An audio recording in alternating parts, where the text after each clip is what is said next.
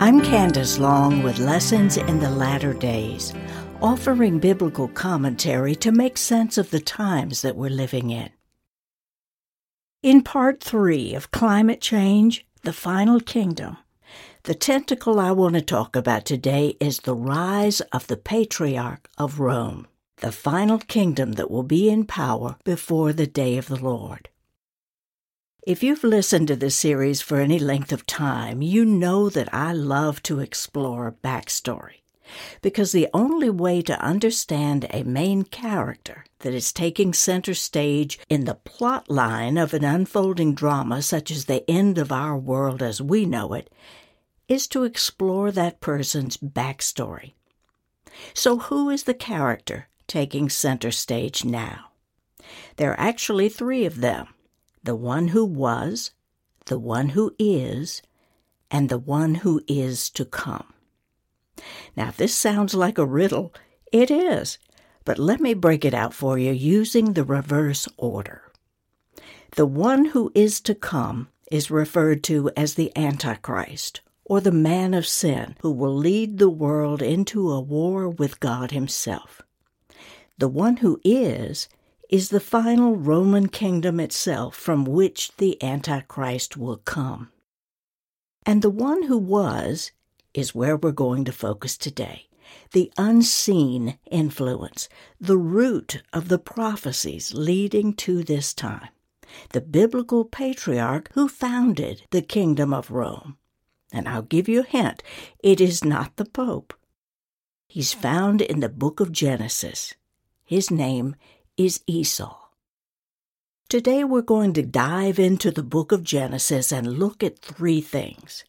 Number one, what Esau has to do with Rome, with the Antichrist, and how biblical prophecies are driving this one world agenda known as climate change, seen through the eyes of a rivalry that is thousands of years old. Number two, where Israel is in all of this and what we can expect to see for them in the days ahead. And number three, what Esau's rise means for us. First, though, I want to do a brief review so you will be reminded where we are now relative to the day of the Lord and how these three characters fit together.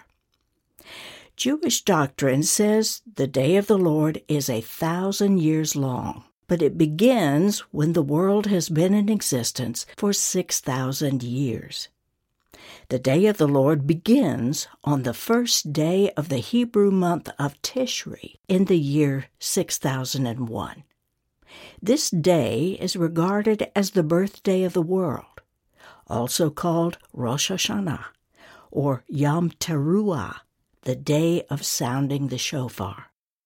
That day which is when two things happen simultaneously. Number one, Messiah comes to the clouds at the sound of the shofar and calls his followers out of this world in the twinkling of an eye. And number two, that very moment also begins the seven year birth pangs, which you may know as the tribulation. We learn a little more in 2 Thessalonians 2, where the Apostle Paul tells us that the man of sin will not be revealed until the one who restrains him is out of the way. You see, it is the presence of Holy Spirit within believers who is restraining the Antichrist from becoming known. So once we, the followers of Messiah, are gone and out of the way, that's when this evil world leader will be revealed, and not before. So, right now, we are seeing the Antichrist's empire building, the ungodly forces at work binding themselves together through alliances and deals among world leaders and corporate CEOs. Now, please note that the United States is one of these primary leaders. It is not a good thing that we are complicit in this global movement. As I said last time, God is not global. Part 1 How is Esau connected to Rome? Interestingly, our weekly Torah studies have been in the book of Genesis, and it was in one of these studies where this episode began coming together. The Torah portion known as Toldot, which means generations, covers Genesis 25 through 28, and it focuses on the generations of Isaac. As I break out a few verses, I want you to notice the tavniot, or metaphorical pictures that God hid in this passage for us to find. They are loaded with insight. Here's Genesis 25:19, quote, Now these are the generations of Isaac, Abraham's son. Abraham fathered Isaac, and Isaac was 40 years old when he took Rebekah. Isaac prayed to the Lord for his wife because she was barren, and the Lord answered him, and Rebekah conceived. But the children struggled together within her, and she said, If this is so, why am I living? So she went to inquire of the Lord. Unquote. The sages look deeper into the verse which says Isaac was forty years old when he took Rebekah as a wife. Now, why should we care how old Isaac was? From the Jewish perspective, everything in the Torah is there for a specific reason. The Torah is God's language. In this case, the sages all say that this detail is a tavnit with a whole other layer of meaning. You see, according to Jewish doctrine, Isaac has always been viewed as a picture or tavnit for Messiah. Now think about it. Isaac was prepared as a sacrificial offering by his father Abraham. So did the Heavenly Father offer his only begotten Son as a sacrifice for the souls of mankind. Now, with this parallel in mind, God wants us to know that Isaac was 40 when he took a wife. Would it surprise you to learn that the Lord did the same thing? The sages say that Isaac's 40th year refers to the year 4000 after creation, which was when Messiah was betrothed to his bride, because the year 4000 was when Jesus was crucified. Now, the story of the generations of Isaac has a deeper meaning because if Isaac is a picture of Messiah, then Isaac's bride, Rebekah, is a picture for the bride of Messiah, which is us. The Torah says Rebecca was barren. She knew the important role she was to play in birthing a kingdom of God's children who would be light in this world and teach others about Him and His ways. She shared the promise that God had given Isaac and his father before him, and that vision burned inside of her. She endured years of barrenness and cried out to God for help. And finally she conceived, and the Torah describes how the children struggled together within her to such an extent that she said, paraphrased, I can't stand this. I have to seek the Lord for what's going on. In the Hebrew, it says she went to inquire of the Lord. Now, the biblical records tell us where she went. Following the flood, Shem was the righteous one of Noah's sons. In an earlier episode that I'll link to in the description notes, I tell the story about Abraham who was forced into hiding for 49 years when Nimrod was king and trying to kill him. Abram spent the first 10 years of his life in a cave and then went to live with Noah and his son Shem for 39 years. According to the Mishnah, Shem established an academy in the town of Shechem when he left the ark and settled his family after the flood. Shem cared for Noah as he aged and was the one who taught both Abraham and Isaac God's ways. The Mishnah also records that whenever Rebekah walked by Shem's house, one of the babies in the womb started running. But when she walked by the house of an idol, the other baby would start running. So, with the two children wrestling inside of her, she had to hear from God, and she went to visit Shem. Genesis records for us what Shem heard from God regarding these two babies. This is a 3,800 year old prophecy unfolding today. Quote, the Lord said to her, Two nations are in your womb and two manner of people will be separated from your bowels. And the one people shall be stronger than the other people, and the elder shall serve the younger. Unquote. Let's break out some of these words in Hebrew and pull it all together to find what God is saying. Two nations are in your womb the word for nations is goyim, which refers to Gentile heathen nations. It says, Two manner of people will be separated from your bowels. The word for manner is derek, which means a road or a course of life, a way of life. The word separated is parad, which means to be severed from something and scattered abroad. So, in the natural, inside Rebecca's womb are two distinct people groups representing two different ways of life.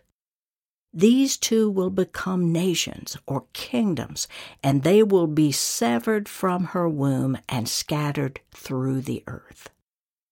One of them will be stronger than the other. Scripture tells us that when the boys grew up, Esau was a skillful hunter, a man of the field, while Jacob, the shepherd, was described as, quote, a plain man, dwelling in tents, unquote. Esau was clearly the stronger of the two, but many people have misinterpreted the text and believe that Jacob was a mama's boy who sat around the house all day. That's not correct. The word for plain in Hebrew, which was the word God used to describe Jacob, is the word Tom, which means gentle, perfect, morally upright, and undefiled. Jacob spent a lot of time studying the ways of God in Shem's tent. Esau had no desire to do that. The Torah goes on to say, The elder shall serve the younger. Who was the elder? Esau and his ultimate destiny? To serve Israel. God gave Esau two names. The name Esau means hairy, like a man. But God also gave him the name Edom, which means red, since he sold his birthright for a pot of red lentils. The rabbis say God also named Jacob. The word Yaakov or Jacob, means heel catcher or someone who comes from behind. There's an interesting conversation that Ezra the priest has with the Lord about Jacob and Esau. It's found in the book of 2nd Esdras in the Apocrypha. Ezra is perplexed about the time of the end, and he asked God a question. He asked, What will mark the parting of the times? And here's how God responded Quote, And God said to me, from Abraham to Abraham. For from him sprang Jacob and Esau. But Jacob's hand held Esau's heel from the beginning. For Esau is the end of the age, and Jacob is the beginning of the one that follows. For the beginning of a man is his hand, and the end of a man is his heel. Between the heel and the hand look for nothing else, Ezra. Unquote. Most believers look at Jacob as the supplanter, always trying to pull Esau back and take what he wants for himself. But that isn't true.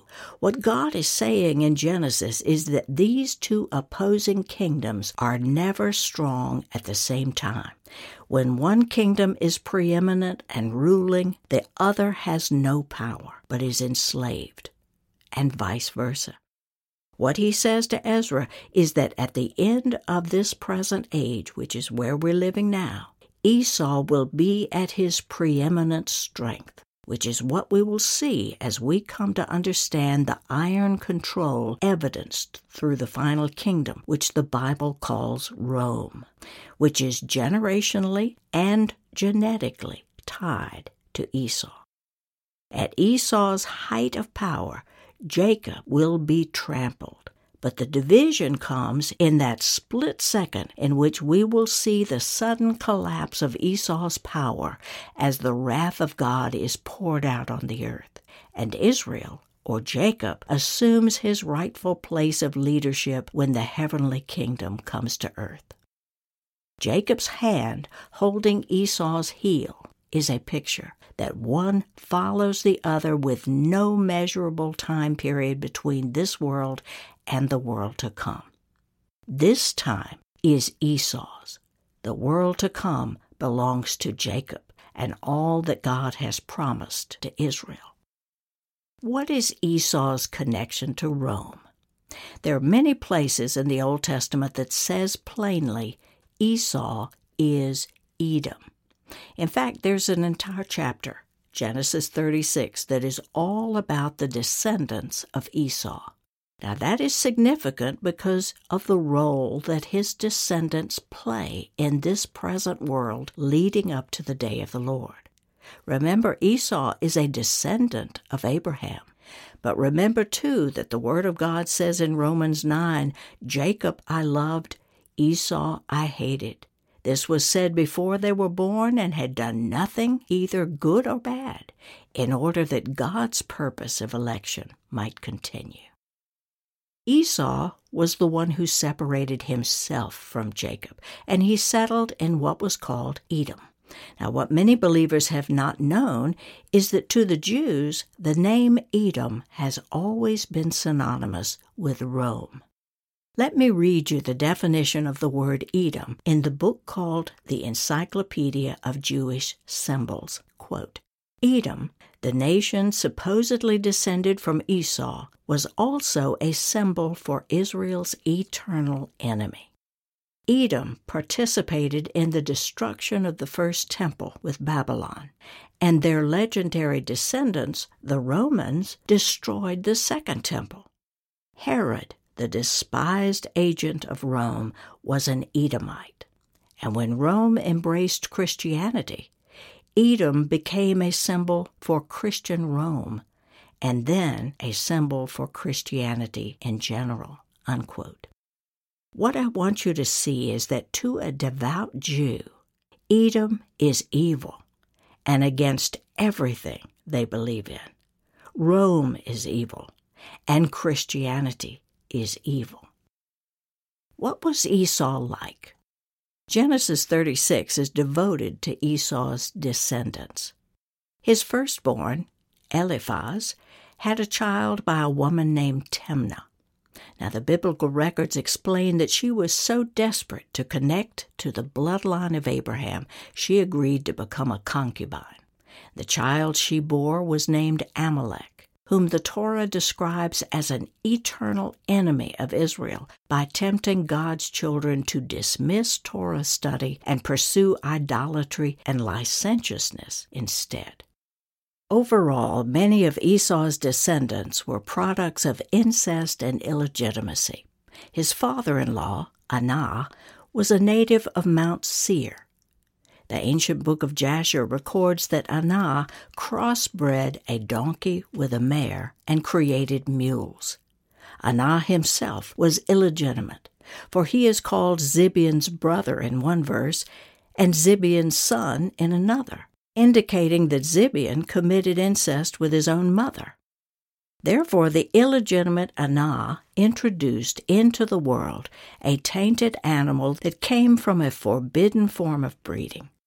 We also learn from Jasher that Esau's son Zepho rose to power, and the people of Kittim, which became known as Rome later on, took Zepho as their leader and hired him to fight their battles.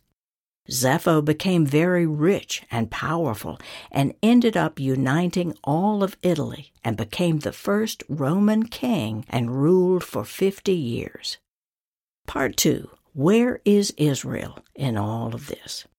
Now, the Torah is clear that at the end of this age, before the kingdom, Esau, or Rome, will become a great power.